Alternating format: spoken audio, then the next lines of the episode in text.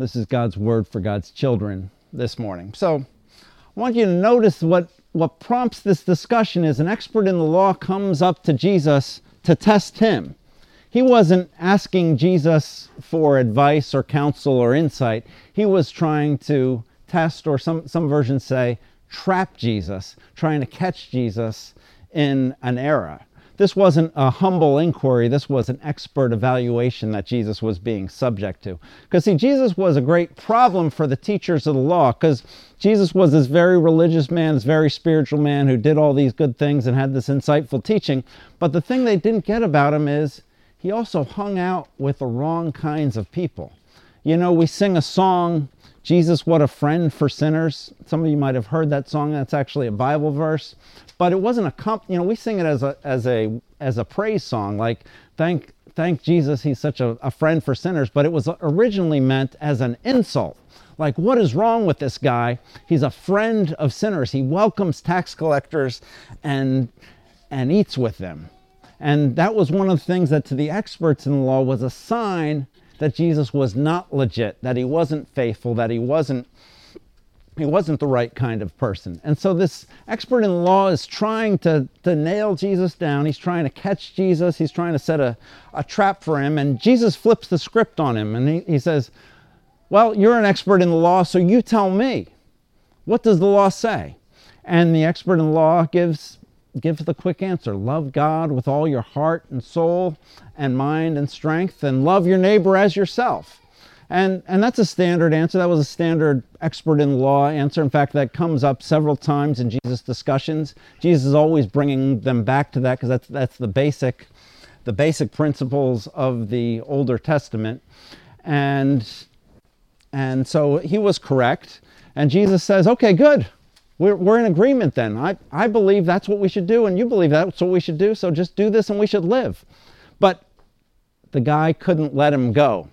You know, this expert in law thought maybe just a little bit too much. He realizes that if you really think about it, loving God with all your heart and soul and mind and strength and loving your neighbor as yourself is much more than anyone we know actually does. It's a high aspiration. It's a completely reasonable command. If God is God, we should love him with everything we have. And if, if we're called to respect our neighbors, we should love them as we love ourselves. It's completely reasonable, but completely impossible.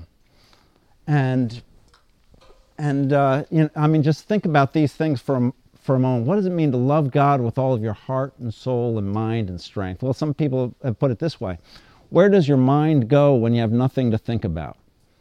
When, you, when you're free to let your mind wander, do you always go to the beauty and glory and excellency of God and think about how much you love Him instead of worrying about stuff or just, uh, uh, you know, surfing through the internet or whatever, thinking about what the next, uh, where you want to move next or, or what the, the job listings look like? But if you know if we loved God, our minds would naturally be drawn to thinking about Him, to to reflecting on Him, and uh, you know, or another way to say it would be, what if you lost everything that this world has to offer, everything that your life has right now, everything you've worked so hard to accomplish, but you still had God? Would you be okay with that? Would you be able to just uh, accept that and roll with that? You know, if you loved God with all your heart, soul, mind, and strength, then losing everything really wouldn't cause you to miss too much of a beat, right? Because you'd still have Him. Or let's think about loving your neighbor as yourself. What does that mean? Well, I think it means to be committed to meeting the needs of others with the same alacrity that we meet our own needs. Have you noticed that when you're cold, any of you been cold in the last week? but when you're cold, what do we always do? We're, you know, have you ever sat in the cold and said, you know, I'm, I'm cold, but I hate myself, so I'm just going to be cold? no, you, you know, we seek, we seek warmth. Or when you're thirsty, you don't say, I'm cold, but I don't really care about myself, so I'm not going to have a drink. You know, you almost can't stop, can't do anything until, until you get some liquid in you. So we're very committed, all of us are very committed to meeting our own needs, but it's a little harder for us to, to give that same attention to the needs of, of others. And you know, even you know, sometimes people say, "But I hate myself." But what we really mean when you say you hate yourself is you hate something about yourself. Maybe you hate your hair or your lack thereof. You hate your your nose or your face or something like that. And and and that that particular aspect of yourself is keeping your whole self from becoming what you want it to be. Because everybody loves themselves. Even our acts of self destruction are actually acts of self love under uh, real dysfunctional guise.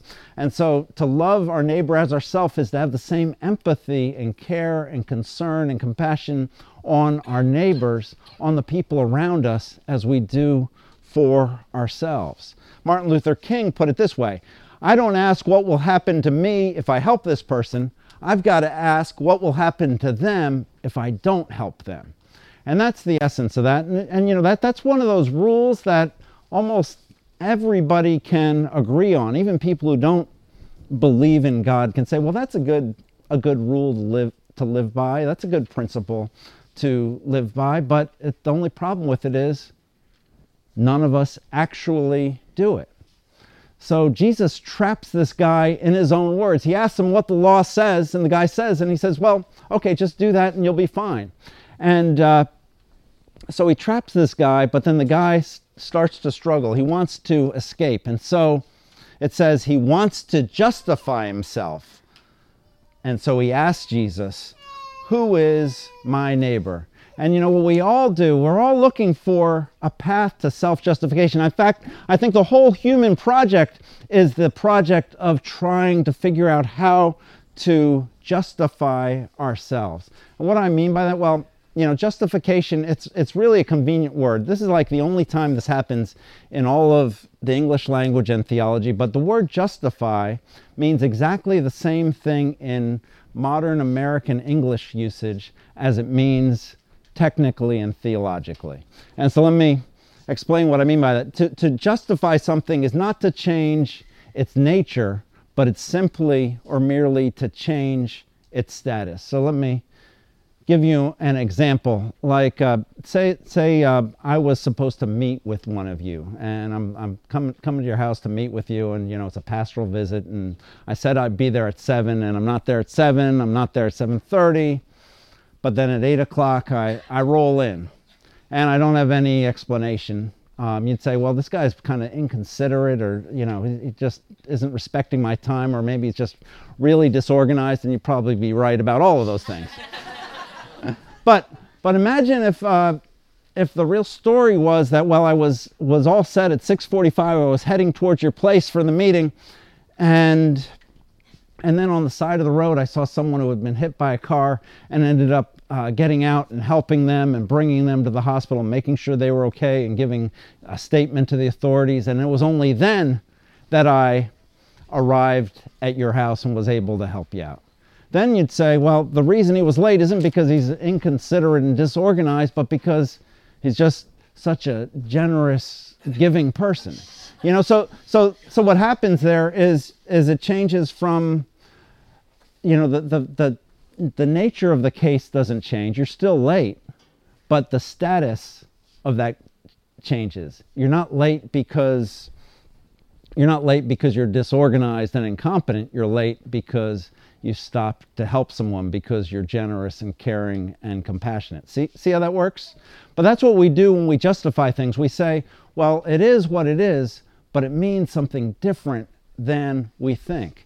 And, you know, self justification is really, in an essence, of the human project. And so for the Jews, the experts of the law in Jesus' day, what they did is they took a rule like, well, love God with all your heart, soul, mind, and strength, and love your neighbor as yourself. They took those laws and then they broke them down into hundreds and hundreds of little rules that explained exactly what it meant to comply with this obligation. And so this this expert in the law is trying to do that a little bit with Jesus. So he's like, okay, love your neighbor as yourself, but who is my neighbor?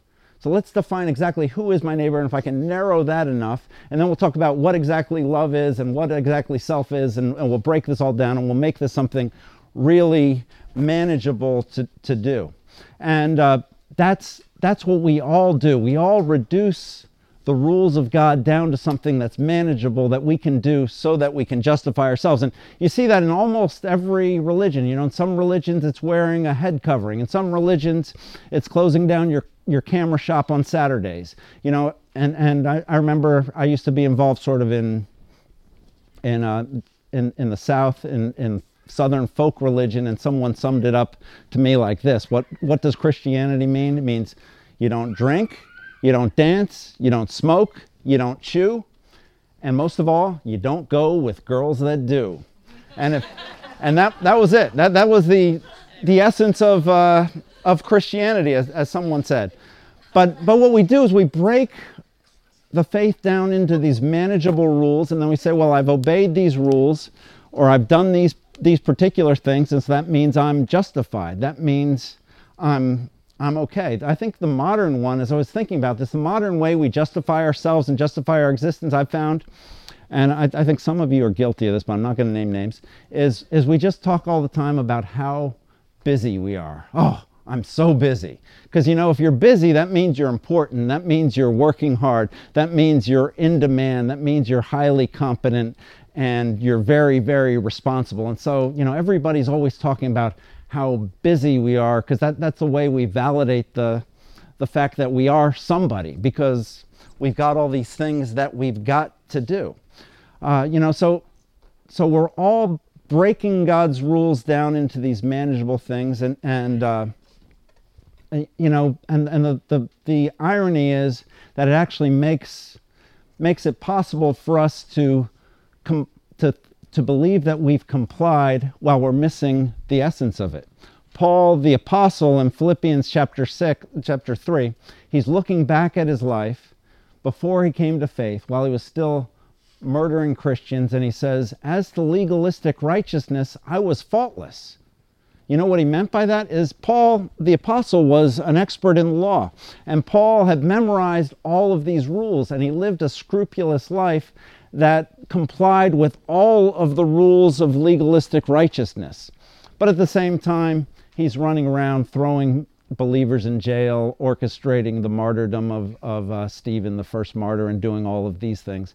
Because that, that's the irony. We, get, we, we focus on these rules and we forget about the point of them. God's rule is simple love God with all your heart, soul, mind, and strength, and love your neighbor as yourself. It's just the command to love. And the problem is said, the problem is how can you command someone to love? As Tim Keller puts it, this command requires a love that cannot be required. This love commands us to have a love that cannot be commanded. Because once you have to command someone to love, it's like, uh, did any of you, uh, when, when you're a kid, did your, your uh, parents ever say to you, you know, you're supposed to love your sister? or, or you're supposed to love your brother and, and you are supposed to but but at the same time you know sometimes you're just not feeling it. If you and uh, but but the law requires or commands a love that cannot be commanded. It requires a love that cannot be required. You know it's simple but it's impossible. It's reasonable but on the other hand it's crazy. It's inspiring on the one hand to say, well, just love God and love your neighbor. But on the other hand, it's damning because none of us can actually do that. That's the trap that the expert in the law finds himself in. But you got to understand that Jesus doesn't lay a trap to, to destroy us, He lays a trap to protect us from ourselves and to point us back to Him. Because when we realize we can't redeem ourselves and can't fix ourselves and cannot justify ourselves, when we get to the point where He said, Well, the self, my self justification project has failed, then we're in a position maybe to be open to what Jesus has to say. You know, the Jewish experts in the law, one of the questions they always talked about it, or and they often asked Jesus about was, What must I do to inherit eternal life? That was the essential question. What, what does the law require? What are the rules that God wants me to comply with? And what we see here is the human project of self justification fails, but that's why Jesus came. not to be a teacher who would tell us what to do to inherit eternal life, but to be a waymaker, to provide a path so that we could find eternal life. The, the heart of the gospel message, the heart of Jesus' message is we're not justified by our obedience to the law because we can't meet the standard of the law, but we're justified by the obedience of Christ to the law and how that can be credited to us if we put our faith. You know, most people say, well, if I could just do enough good, I could justify myself. But Jesus came to say, none of us can justify ourselves. We need to trust in Him to be our justice. Romans 3 23 and 24, you can find this in the third column in your program because we're going to use it again. But, it, but Paul puts it this way All have sinned and all fall short of the glory of God. And all of us are justified freely by his grace through the redemption that came by Christ Jesus. All have sinned and fall short of the glory of God. In fact, in other words, none of us can justify ourselves, but then all who believe are justified freely by the redemption that came by Christ Jesus. That's why he came and lived and died and rose was for our justification. His righteousness is credited to us, and that's the only reason we can hope to inherit eternal life. Not because you came to church on Sunday, not because you you went to the children's ministry seminar or you're trying to be a good person or whatever it is, but because of the redemption purchased by Christ Jesus, the redemption that came by Christ Jesus. The gospel is that by nature we're all guilty and condemned and powerless to rectify our situation. And yet, by status, we're just before God because the goodness of Christ, the righteousness of Christ has been credited to me. It's not anything I earned, it's not anything I contributed anything to. It's simply a gift that was given. And the purpose of the life of Christ, the reason Jesus came, the reason for Christmas when he became one of us, the reason for Good Friday when he died on our sins, and the reason for Easter when he rose again from the dead was all to secure our justification before God. And see, here's the thing that doesn't change the nature of things. We still find it hard to love God. We still find it hard to love our neighbors or even our brothers and sisters and roommates and, and coworkers. But it changes our status before God because we're in Him, because the righteousness of Christ has been credited to us, because, because the, the, goodness of Christ is covering over all of our sin. And that, that's, that's the essence of what it means to be a believer in Christ. Martin Luther, the one, Martin Luther, the one who lived in, in uh, the, the 16th century, put it this way.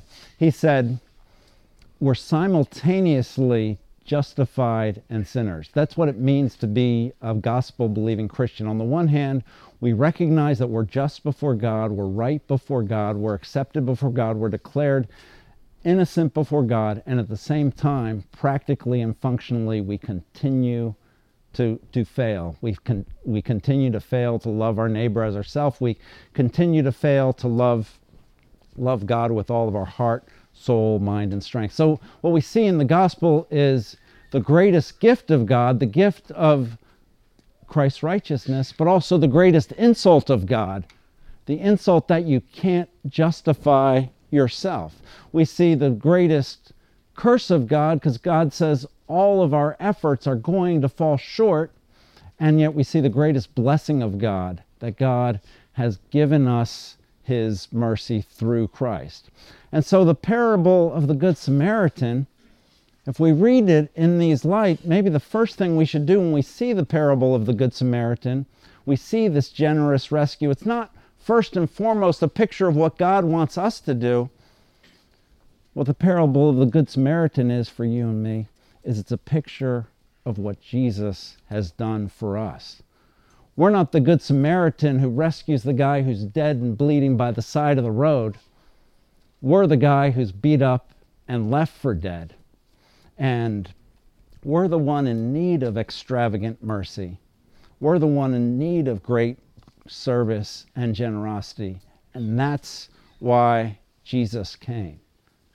Bible says what is the gospel? The gospel is that Jesus came down and suffered for us, and by his wounds we are healed. What is the gospel? The gospel is that Jesus came and redeemed us and paid all of our obligations. What is the gospel? The gospel is that Jesus took the robe of his righteousness off of himself and put it on us so that in spite of our failures, in spite of our shortcomings, in spite of our inability, we could stand before God clothed in the righteousness of Christ. That's what the gospel is. He has done this for me. And when we get that, here's what I believe is that when you get that, when you understand that Jesus is your good Samaritan, when you understand that Jesus put his robe on you, that Jesus paid the price for you, that Jesus was wounded so that you might be healed, when you understand that, something supernatural starts to happen in your life. If you really get that, if you really believe that, it bears fruit. And suddenly, when you see an opportunity to serve, you take it. When you see an opportunity to help someone who's helpless, you can help them. When you see an opportunity to reenact the love and the grace and the mercy that you've received, then all of a sudden it seems like the reasonable thing to do. Because, see, the gospel, when it comes to life in our life, it bears fruit in our life it changes our life. And when we receive the mercy of God, we become merciful. When we receive the generosity of God, we'll become generous. When we receive the grace of God, we'll become gracious to those around us. If we feel like we've been rescued by the great Savior, then how can we help but be anything other than a rescuer to the lost and the broken and to the hurting who are all around us? That's the sign and that's the proof of the gospel in us. Let's pray. Heavenly